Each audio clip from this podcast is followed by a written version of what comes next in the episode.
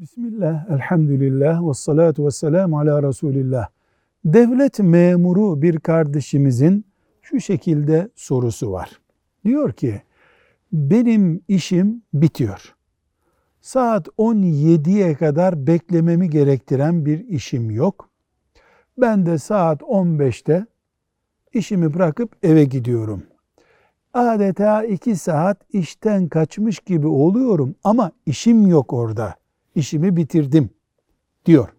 Maaşım helal olur mu? Diyoruz ki devlet memuru veya özelde çalışan bir Müslüman devletin veya özelde patronunun ona 8-17 arası burada oturacaksın diye bir emri varsa işi olsun veya olmasın. Orada boş otursun veya gereksiz otursun. Devlet ona sen burada otursun, oturacaksın dediği için oturmak zorundadır. Veya işvereni.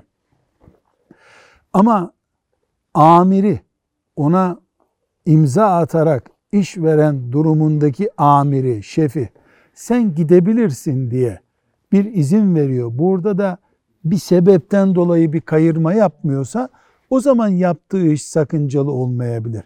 Çünkü Müslüman ay başında maaş alırken 8 ile 5 arası orada oturduğu için, o görevi yaptığı için maaş alıyor. O arada işini çabuk bitirdi veya iş gelmedi, bu saatte gelen olmaz gibi bir gerekçe şeffaf bir şekilde kanun maddesine, yönergeye yazılmadığı sürece oradan terk, terk edip eve gitmek kul hakkıdır. O, o bölümü maaşın herhangi bir şekilde ona helal olması söz konusu olamaz. Velhamdülillahi Rabbil Alemin.